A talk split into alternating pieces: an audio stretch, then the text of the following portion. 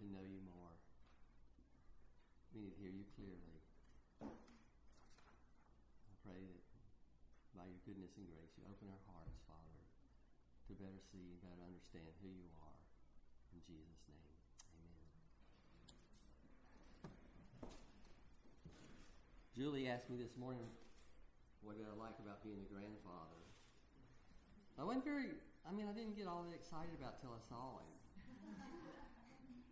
You know, and I thought, wow. And then you hold this little creation of God, and you look at him and you say, you don't have to do a thing, but I sure love you.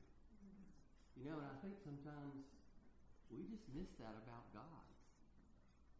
That we feel like we got to do something, but He's like, I love you. You know, uh, we sang the very first song was His love, Your love lifted me, lifted me, and you know it's the truth, and we sing of His love. And so this morning I'm going to speak for the fourth time out of First Timothy um, one five. Had four chances, right? We're going to be really looking at love from a pure heart because this was Paul's instruction to Timothy was our our goal for instruction is love from a pure heart, a good conscience, and a sincere faith. And so this is the last one that we haven't looked at, but faith for God, by faith for Paul, was nothing short of absolute dependency in his all sufficiency in every part of his life. Um, and the Bible tells us in Galatians that faith, love is, is, is expressed, faith is expressed through love. Nothing else matters except faith expressing itself through love. And over and over in the Bible, this is the thing that He's called us to. Uh, and so we want to look at this, what this means from a, a pure heart. And we've looked also at what it means to have a good conscience. Um, Paul says this later in the same letter to 1 Timothy, in 1 Timothy 1.14, he says this, The grace of our Lord overflowed to me with faith and love that are in Christ Jesus. The grace of God overflowed to me with faith and love in Christ Jesus. And we really learned when we talked about this that um, only Christ can cleanse a person to have a clear conscience. The act of baptism is an, is an appeal to God for a clear conscience.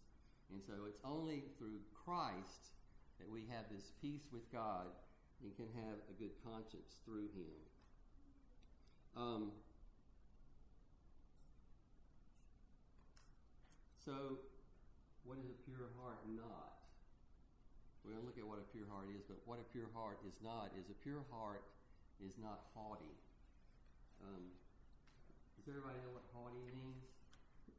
Who, who in our, who in our fellowship has the most expressive face?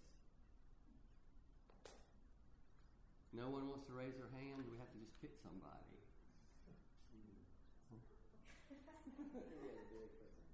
Nimia? Well, she does laughter really well. Can you show us what haughty looks like? What are haughty eyes? I think Richard can do that. Stand up and show haughty eyes to us, Richard.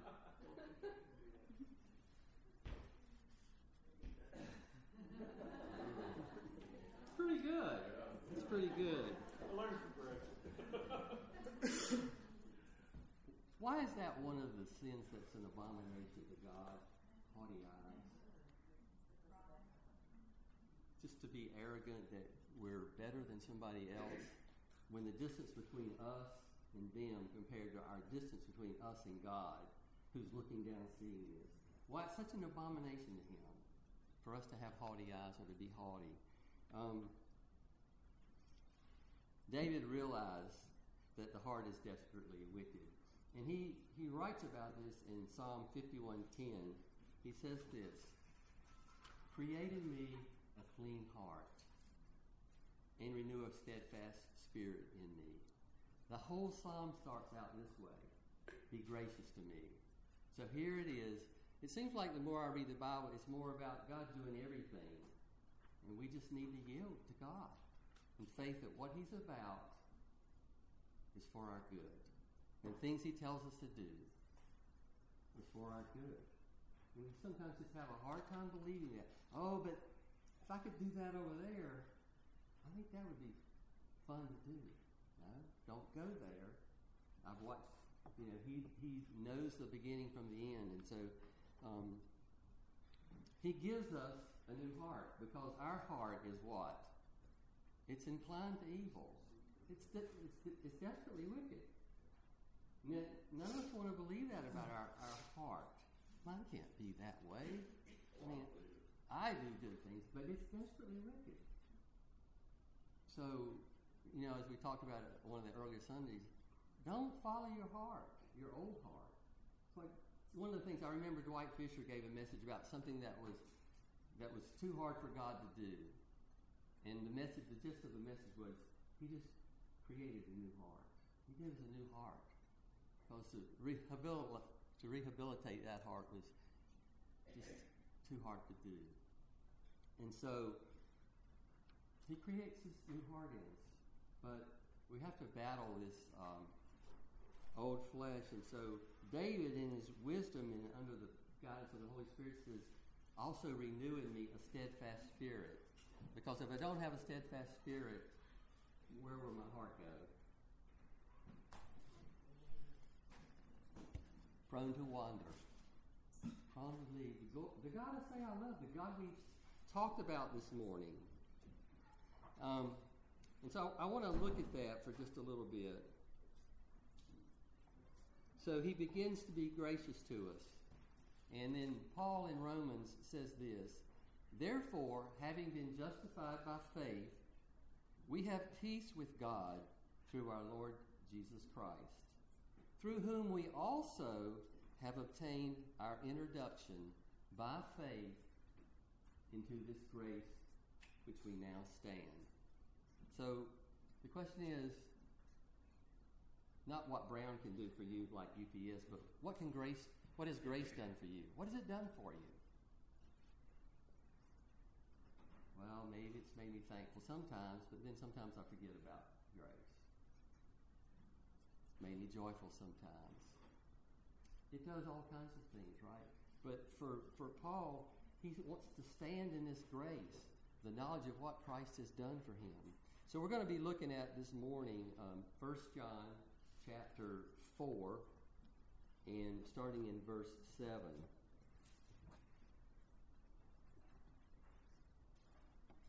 So if we're going to love from a pure heart, we've got to go to the source. And uh, so I want to read a couple of verses out of this book and then we'll talk about that some. Beloved, let us love one another, for love is from God. And everyone who loves is born of God and knows God. The one who does not love does not know God for God is love. By this, the love of God was manifested in us, that God has sent his only begotten Son into the world, so that we might live through him. In this is love, not that we love God, but that he loved us and sent his Son to be the propitiation for our sins. Beloved, if God so loved us, we also ought to love one another. Um, this is Greg and I were talking about this book, First John, last week about that the sentences are simple, but the content is really, really deep, and so um, I fully agree. It is. Um, so he starts out here and he says, talking to believers we need to love one another. Now, the word for is sometimes translated because. So, really, because love is from God, we need to love one another. So, a lot of times, sometimes we can get those things confused. But love comes from God, therefore, we should love one another. And not only does it say it here, in four or five other places in First John, it says it in other places in the Bible that we need to love one another. And then another separate thought from that is everyone who loves is born or fathered of God and knows God. Um, the next sentence basically states the negative. Well, if you don't love people, then you don't know God. Because God is love, and love flows, flows from God. By this, the love of God was manifested, which is just another word that means revealed. It's something that has to be revealed to us. And how does he re- reveal it to us is the next part of that. He sent his only son to be a substitute that we might live through him. Um, so it has to come as a revelation that God has sent his son, his only begotten son, which means his one of a kind son, because you and I are sons of God. So Jesus is a one of a kind son. In this is love, not that we love God. That's the negative. The positive is that God loves us. And he sent his son to be that substitute for us. And then he, uh, then he addresses everybody again and says, Beloved, if God so loved us, we also ought to love one another. Now, the word ought is different from my ought, your ought. I ought to do that. But really, it's an imperative. It's not, he's not saying that because God loved. We, you know, we ought to really think about this really seriously, really hard. Think about it and try to do the best you can to love other people. No, we ought to love other people. And the way, the example he gives here is he sent his son to be a substitute.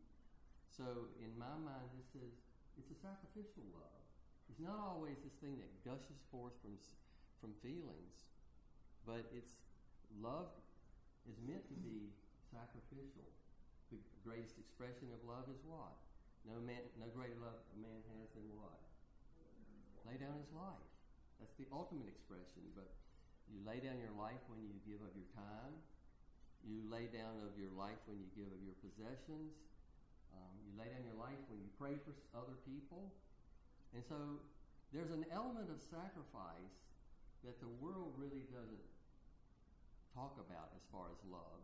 Love is a feeling that you have, and it's generally a selfish feeling because it expects something in return you know, but this kind of love is different. While we were yet sinners, Christ died.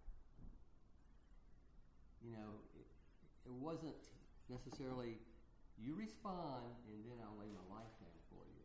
And so I think sometimes, you know, the, the, the way the world looks at love and, and the way that God looks at it as this decision to do something that's for the betterment of the, of the object of his love, or the object of our love.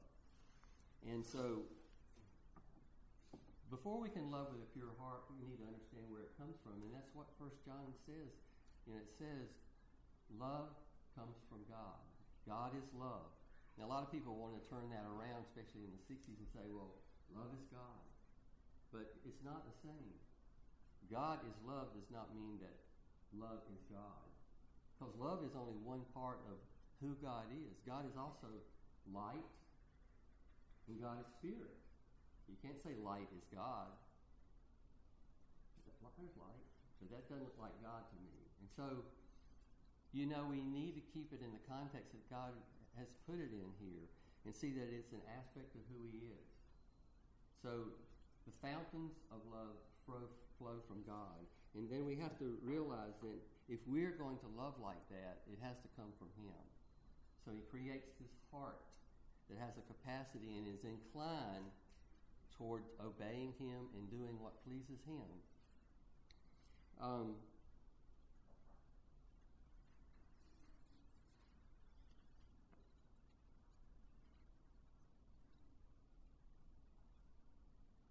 So, so he gives us this new heart. We believe in God. Then the process of stripping away all the things that compete with that love, God begins that process of sanctification which for most of us will go until the day we see Him. Um, but I think sometimes that's where we we really battle the Lord is uh, is in the conscience area when we try to to rationalize how we see things, and He is really trying to convict us of something we need to let go of, or, or of a right or something. You know, the Bible says that uh, in the Old Testament that for the eyes of the Lord pass to and fro throughout the earth. God is looking throughout the earth to strongly support those whose heart is completely His. And so, behind the eyes of God is the voice of God. Behind the voice of God is the face of God. And behind the face of God is the heart of God. And so, who He is flows from His heart. He is light, He is love, and He is spirit. And so, if we're made in His image, then who we are should also flow from our heart. And so, until that heart is re- receives that grace and love from God, we're loving people with a different kind of love than the love that God has. You know, you can look like, uh, I guess it was in after the Lord had, had been raised from the dead. The disciples are some of the disciples are out fishing. They see Jesus on the shore. They come, they have breakfast together, and Jesus asked, asked, asked Peter this penetrating question Peter, do you love me? And Peter says, he asked him about a level of love, and Peter says, Lord, you know I love you. God says, Do you love me this much? And Peter says, Lord, you know I love you this much. And he asked him again, Peter, do you love me? And he answers the same way. Lord, you know I love you this much. And God's asked him, Do you love me this much? And so he asked him the third time, and it says, Peter was very distraught about that. And so he says this He says, Lord, you know me. You know that I love you. And so I think a lot of times in our in our zeal to demonstrate our love for God, Give me something to do. I'll show you that I love you. And uh, so, really, what I see in this particular passage is the prerequisite for commission. He's asking Do you love me? So, the commission, the call that we have, is not necessarily our talents, our credentials, our networking ability. It's, it's this question you want to be on mission for me? You want to do something? Well, do you love me? That's the first do. And then out of that flows, well, shepherd my sheep. That's what Jesus, that's what Jesus said to Peter. But he asked him about his qualifications first, which was, you need to love me. And if you love me, then you'll be able to, to obey the things I'm going to call you to. And so it's a really interesting credential since a lot of times we look at something other than that, you know, when we're looking for people to do things. Um, so, like I was saying about the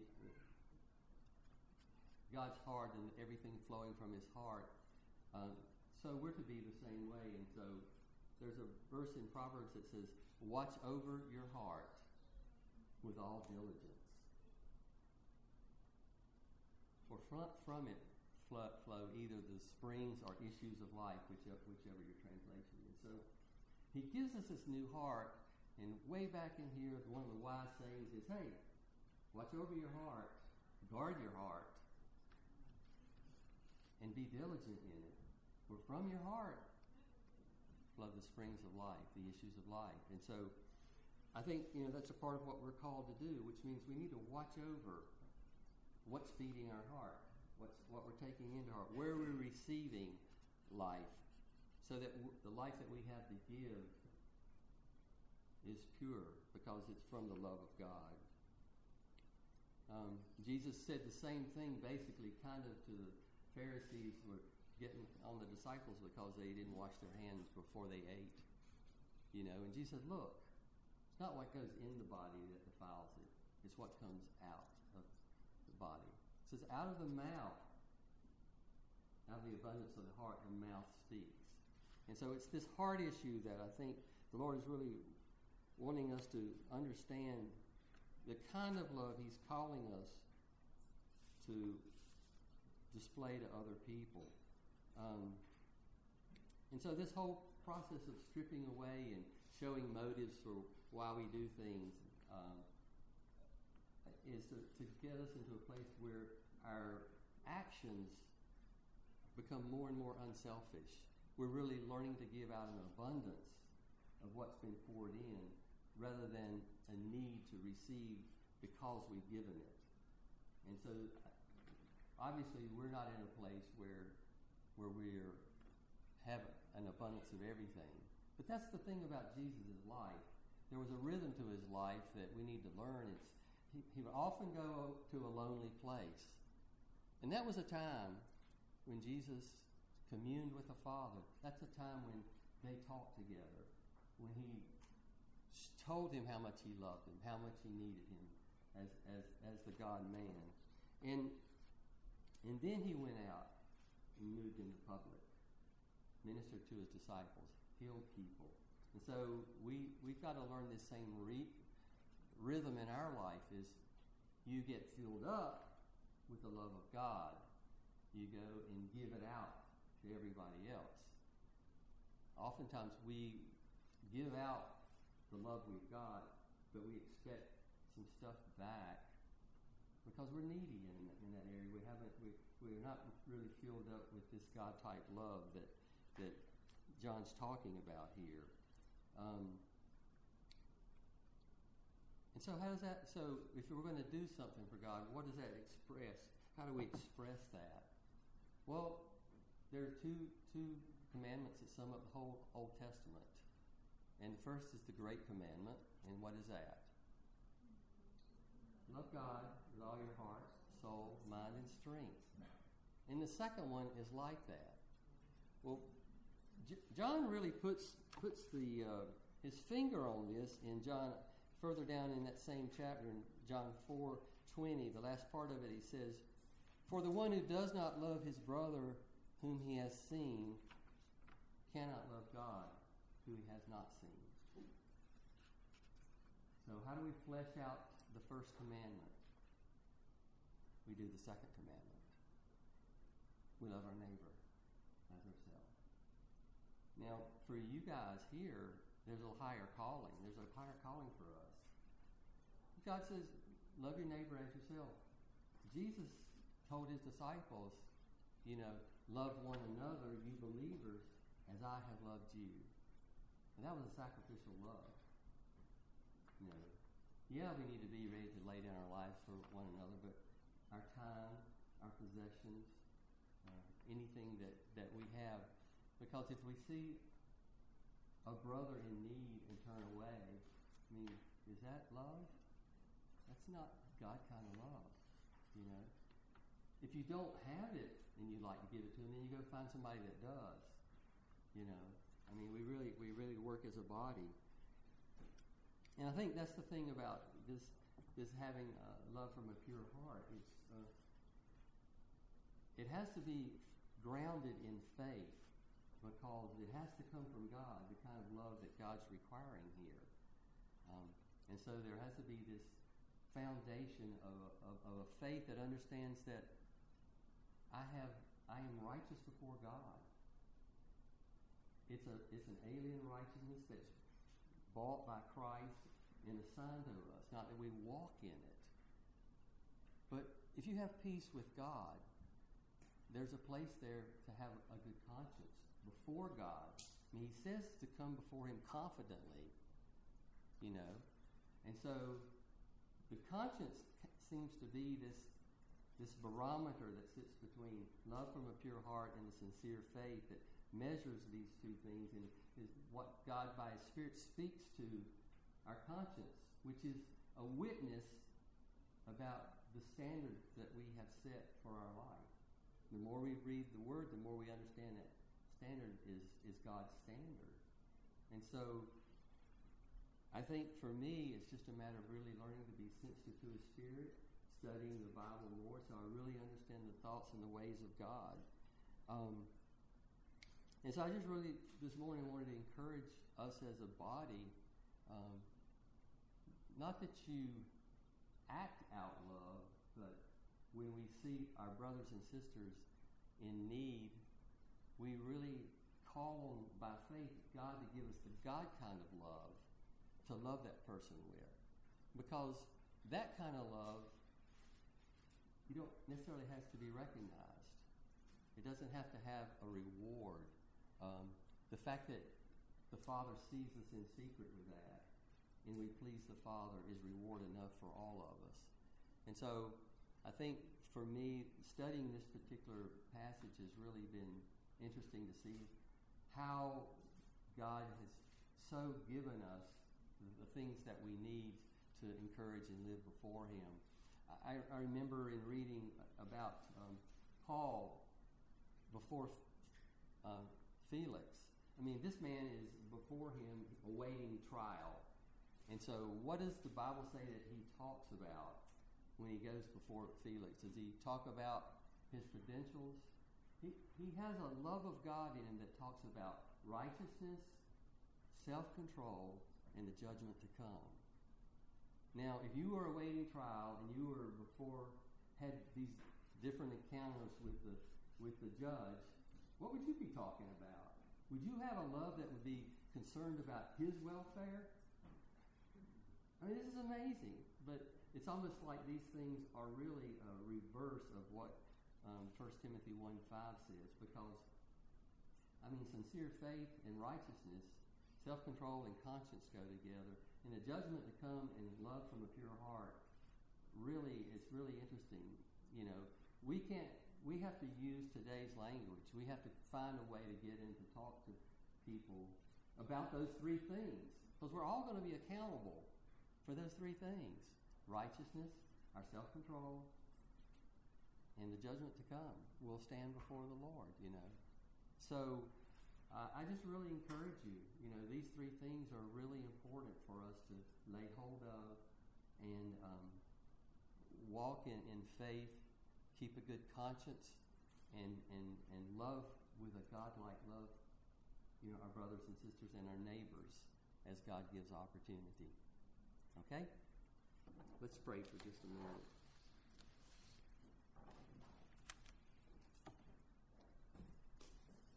Father, I, I thank you that you have shed abroad your love in our hearts.